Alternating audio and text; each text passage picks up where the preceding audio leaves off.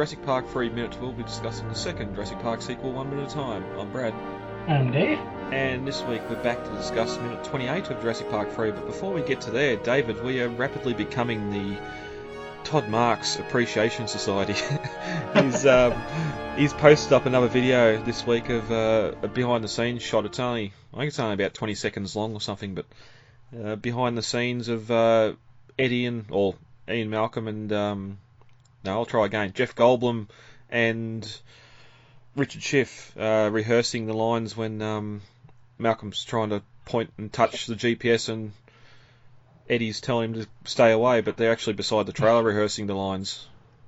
Yeah, this is from a deleted scene of um, what was it? it was the deleted scene where the whole Hammond's team is just kind of setting up their camp and setting up the equipment, and then it would have, yeah, it would have cut to the deleted scene where we see them all kind of debating on whether or not to split up or not, which we've talked about previously. Yeah, because Nick wants to split up, and Ian's like, no, that's not a good idea.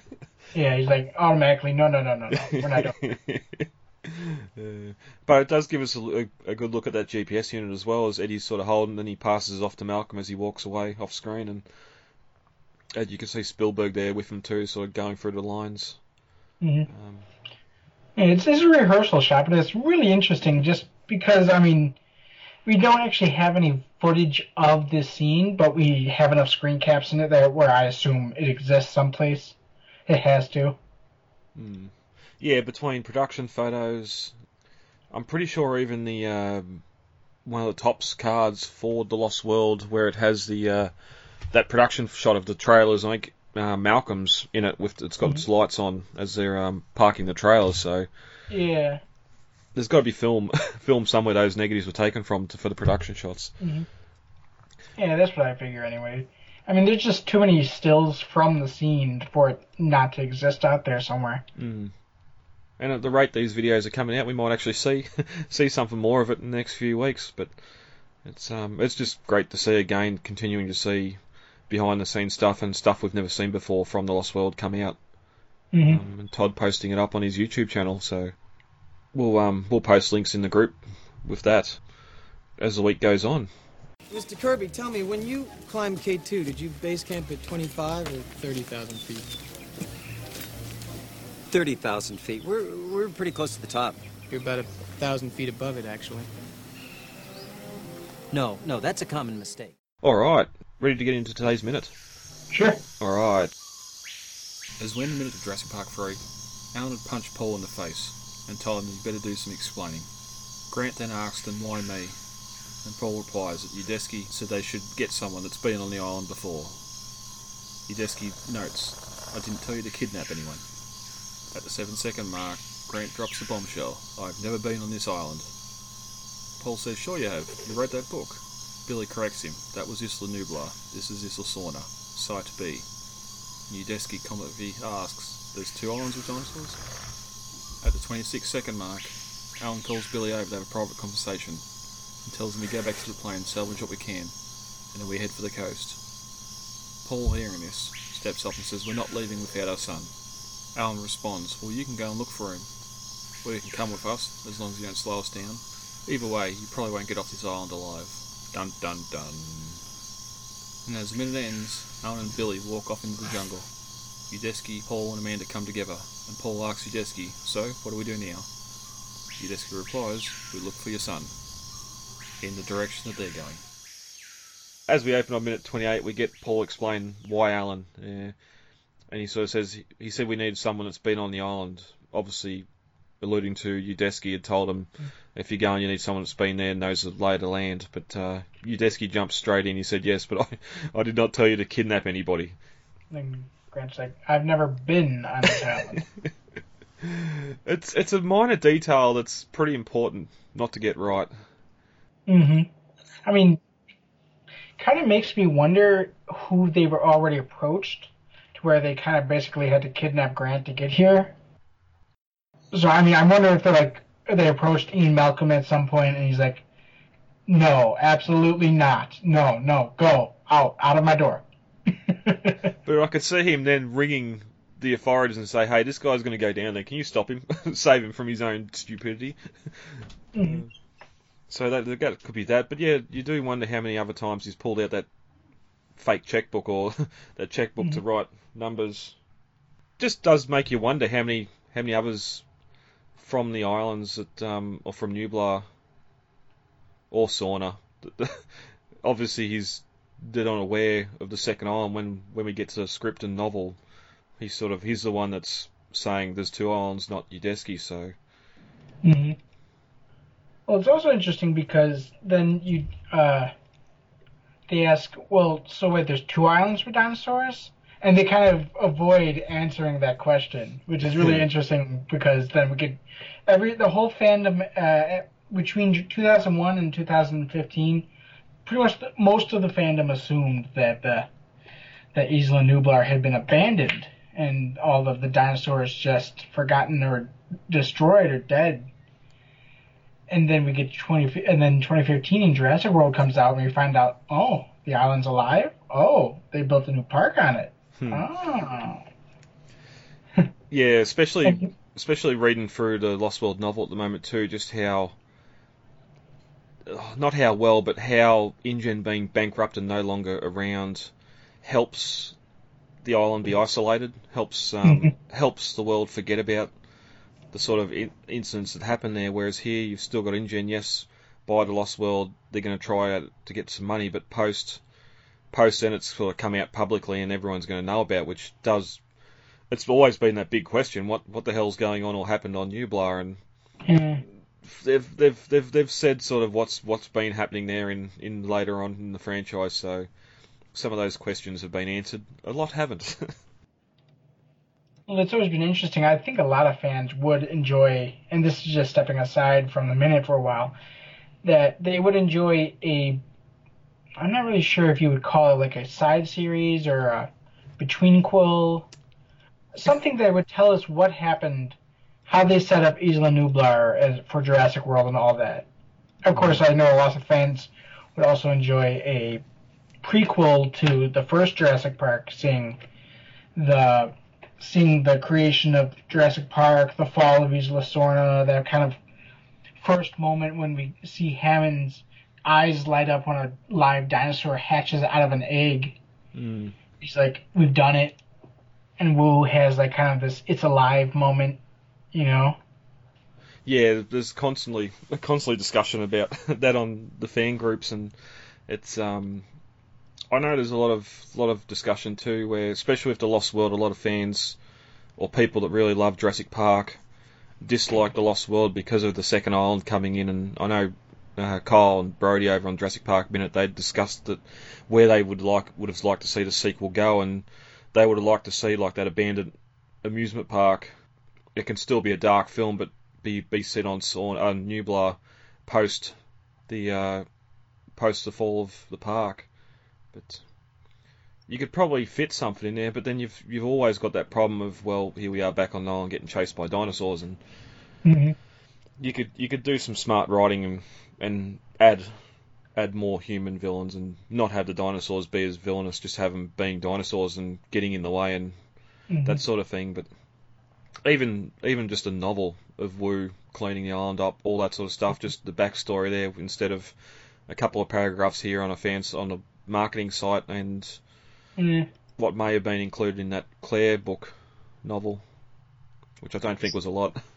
That is something I would like to see in the Jurassic next Jurassic Park movie is the dinosaurs acting like dinosaurs and not like you know like monsters. You know.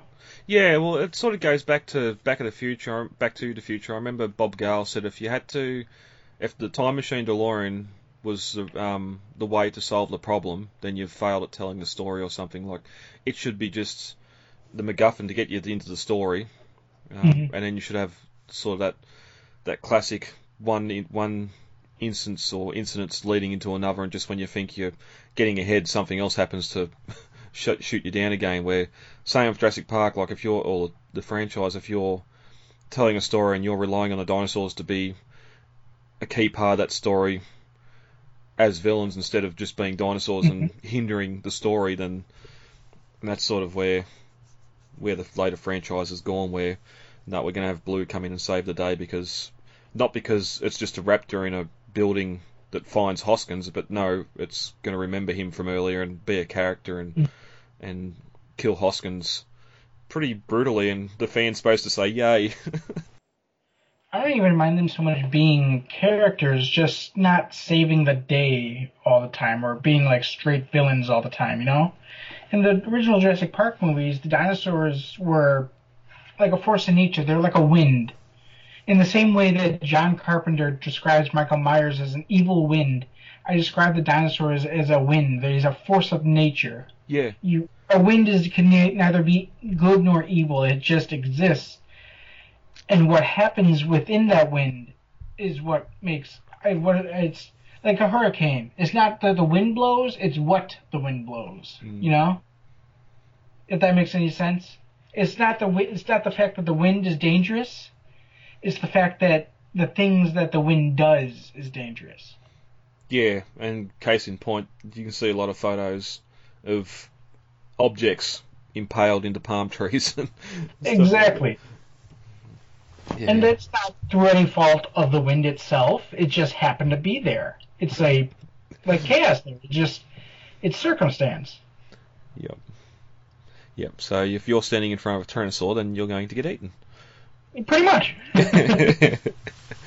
uh, but I suppose going continue on the book theme a little bit here too. Paul steps forward and says, "Sure, you have. You wrote that book," which now sort of raises some more questions. We sort of discussed back when Alan was doing that lecture if he'd um, if he'd gone after sort of money by selling his story after the San Diego incident and everything come out.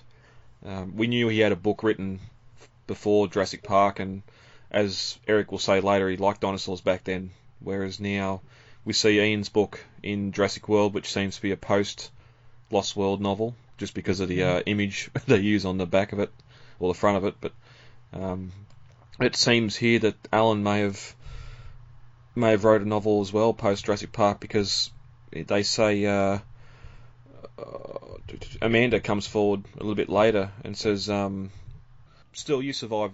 You or you have survived dinosaurs before. You saved those kids," which sort of points to the fact that he wrote about Tim and Lex in the uh, Mhm. in that novel in that book as well. So I wonder if he did sort of write out a a, a Jurassic Adventure book telling his telling his uh, exploits on Isla Nublar.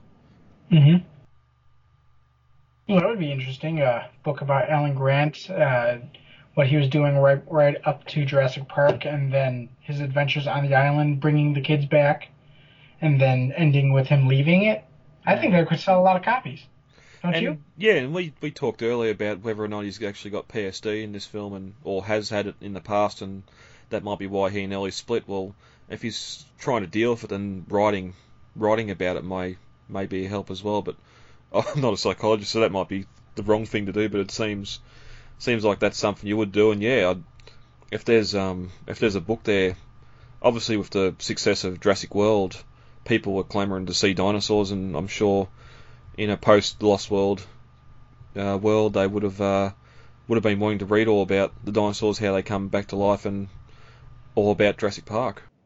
hmm And then yeah, and getting back to the main um, film that Paul says, "Sure, you have you wrote that book?" We get that shot from behind Grant, and he's got blood all over his jacket, which sort Mhm. of could allude to earlier in the um, in the script, as we we'll saying in previous minutes, where he was supposed to get covered in blood during the Tyrannosaur and Spinosaur fight. Mm. I didn't consider. I never considered that. I don't think I ever really noticed how much blood he had on him. Yeah, because it's it's a lot, and especially being on the outside of that jacket, it's um Yeah. it's a lot of blood to be his wound, even if it was getting tossed around inside the plane. It would sort of allude to him copping some blood from the Tyrannosaur when the two were fighting, but but Billy says that was Isla Nublar. This is Isla Sorna, Site B, and an injured Udesky sort of asks a rhetorical question. You mean there are two dinosaurs? There are two islands with dinosaurs on them? And I love here too how he's still got the um he's got a knife there on his combat vest.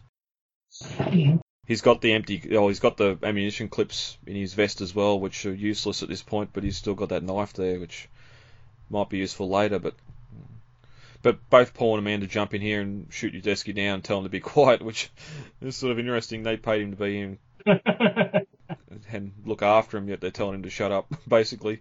And then Alan asks, how long have they been missing? And the two sort of look at each other, and Paul says eight weeks, which that's a long time beyond this island. I think the longest time we've ever had a story on these islands is about two days.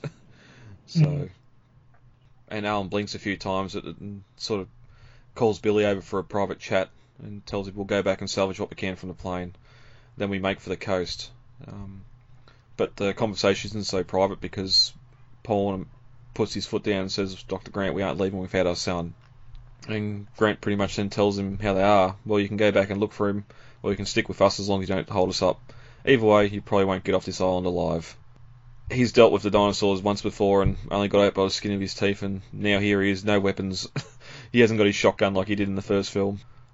And we get that sort of ominous music play over as Billy and Grant turn and walk away. Off into that uh, that large jungle set soundstage. Mm. Actually, this is a uh, on location. oh, Yeah, this one was I forget the location, but this one was on location. Or this scene anyway was shot on location. okay. It's near. Uh, it's like right in the same spot they filmed the uh, where they find the parasail. Ah, okay. And uh, as they walk away, Udesky slowly walks over to the Kirby's and they're expecting answers. Paul asks, So, what do we do? And as the minute ends, Udesky says, We look for your son.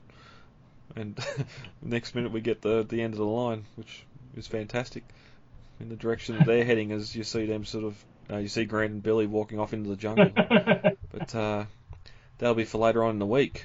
Looking briefly at the script and novel comparisons, after Udesky asks, that, oh, says there are two islands, there's a little bit of extra dialogue. Amanda says, still, uh, you have survived dinosaurs before, you saved those kids, which we mentioned before. Uh, Grant responds, a few of us survived, a lot more died, uh, and we were better prepared and better armed. And then he goes into asks how long they've been missing, which I was meant to do the numbers before. In Jurassic Park, we lost Nedry, Gennaro. I'm not going to include Je- Jophery in that because he died before they were at the park. hmm And Ray Arnold, so you lose three, three there. No, Muldoon. Oh, Muldoon, so four. Then you have the two kids, Grant, Ellis. So you got five that survived. So hmm they didn't really re rewatch the film before they wrote that bit of dialogue. And technically, I don't think InGen ever counts Nedry among the dead because they never knew they never found his body and never knew if he actually got off the island or not. No, no, and that goes back to that boardroom scene that we um Mhm. we've talked about before as well. Yeah, no Nedry in the uh, the payouts. And from memory, in the novel too, it's um Dodgson never knows what Nedry's ultimate fate was. He'd always assu- he'd always assumed he took the money and ran. Yeah, exactly. So yeah, that, I found that interesting. And I wouldn't say they were better prepared and better armed. They'll that whole uh, final act of Jurassic Park, they're sort of they're lucky enough to get a shotgun that's only got five rounds or eight rounds in it. Then that's what all they got to get to the heli- helipad. Yeah, true. But to be fair, they they did ha- in the uh, bunker. They had multiple shotguns Mm. as well as some M16s as well. Yeah. Yep. Plus, they had the um, the uh, gas-powered jeeps, and that could get them pretty much anywhere on on the island, and that probably counts as being better prepared. Plus, they did get the system, the security systems back on, which would have gave them electric fences for the ones that Yeah. weren't damaged. So they could contain, for the most part, contain the Raptors and contain what uh, had already been out once the fences and the door locks had been reactivated. hmm Except it just wanted to come through the glass. Um, after they say eight weeks, Billy and Grant sort of look at each other, speechless, and sort of it's mentioned that it might, may as well be eight years, which, again, as we said before, eight weeks is a long time. And Grant sort of tells them, after all you've seen today, do you really think your son's still alive?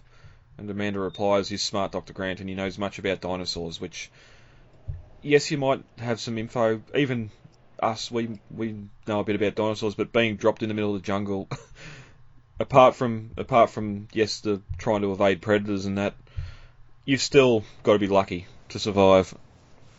Like we see later how Eric sort of manages to find himself somewhere to hide and pulls some resources, but if he was dropped anywhere else on the island, he probably wouldn't have made it to the lab to start with. Mm-hmm. It sort of just reminds me again of the novel how Richard Levine, being such an expert on the animals, goes to the island and still gets himself into stupid situations, even trying to Mhm. getting bitten by a compy. and then Grant sort of puts his hand up before anyone can say anything again. He raises his hand and he wants everyone to just to shut up while he plans their next move. He then responds, "No, I'm sorry, but no. We'll salvage what we can from the plane. Then we head for the coast. There may be a boat. There may be a boat left." And that's that's how it's written in the script and the novel too. So I don't know what I think it should be. There should there may be some of the boat left that crashed in the uh, at the start of the film, but something to get us off the island. He says, which it seems like he's planning to go back and try and find the boat that they got to the island on, Mm-hmm. um, and not something left behind by InGen. Yeah. Because again, at this at this point too, apart from the uh, apart from the airstrip, they don't know that anything's been abandoned or left behind. Everything could be stripped for as far as they know. But it's it was also good there where it's just Alan's nut. He's sort of nearly doing that, that Ian Malcolm thing. He knows the situation they're in, and no, we can't do it. There's, it's the chances of him being alive is so slim. If if we even need to well have to survive, then we've got to get to the coast and hope we can get there in one piece. Yeah. In the novel, when Paul leans uh, or learns that there are two islands, he looks at Udesky and says in a low voice, "I didn't know there were two li- two islands." So again, that dialogue in the novel was uh, Paul's and not Udesky's. And after explaining how he survived Nublar, Alan picks or Alan looks into Paul's and Amanda's eyes and sees how desperate they are. And for a moment, Alan tries to put himself in their shoes. If he and Ellie had remained together, if Charlie had been his son, he might have gone to any lengths to get them back. Um, and then he asks them how many days they've been missing. So it's interesting that a novel calls back on that relationship, calls back on Charlie, and um, and has sort of Alan thinking to himself if he was still with Ellie there and if he was in the same situation, which I thought was interesting. Anything else, Nat, you want to add? I just want to mention how the music, when he says you probably won't get off this island alive, it's just so cliched. It's dun dun dun. I mean, it's not like that bad, but it's in the same vein of it. Hmm. But that's uh, that's minute 28. Dave, anything else to add before we get heavy for the day? Yeah, I think we're good. All right. If you want to get a hold of us, you can email us at lostworldminute.com. The main website is jurassicminutes.wordpress.com, and you can find the Lost World Minutes and Jurassic Minutes over on Facebook with the uh, pages there. David, where are you on Twitter and Instagram? Uh, Twitter, we are at Jurassic Minute. Uh, Instagram is the Jurassic Minutes Podcast. Some of the worst things imaginable have been done with the best intentions. This is how you make dinosaurs? This is how you play God. If we split up, I'm going with you guys.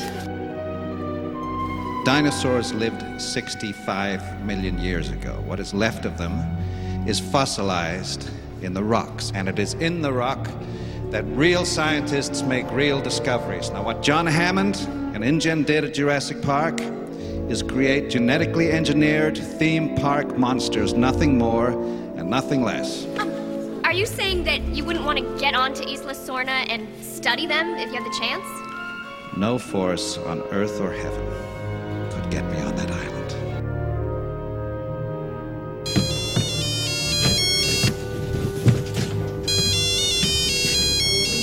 Udesky. Hello? Charlie! Charlie! Hello? Charlie, take the phone to mommy now! It's the it's the dinosaur man! Okay.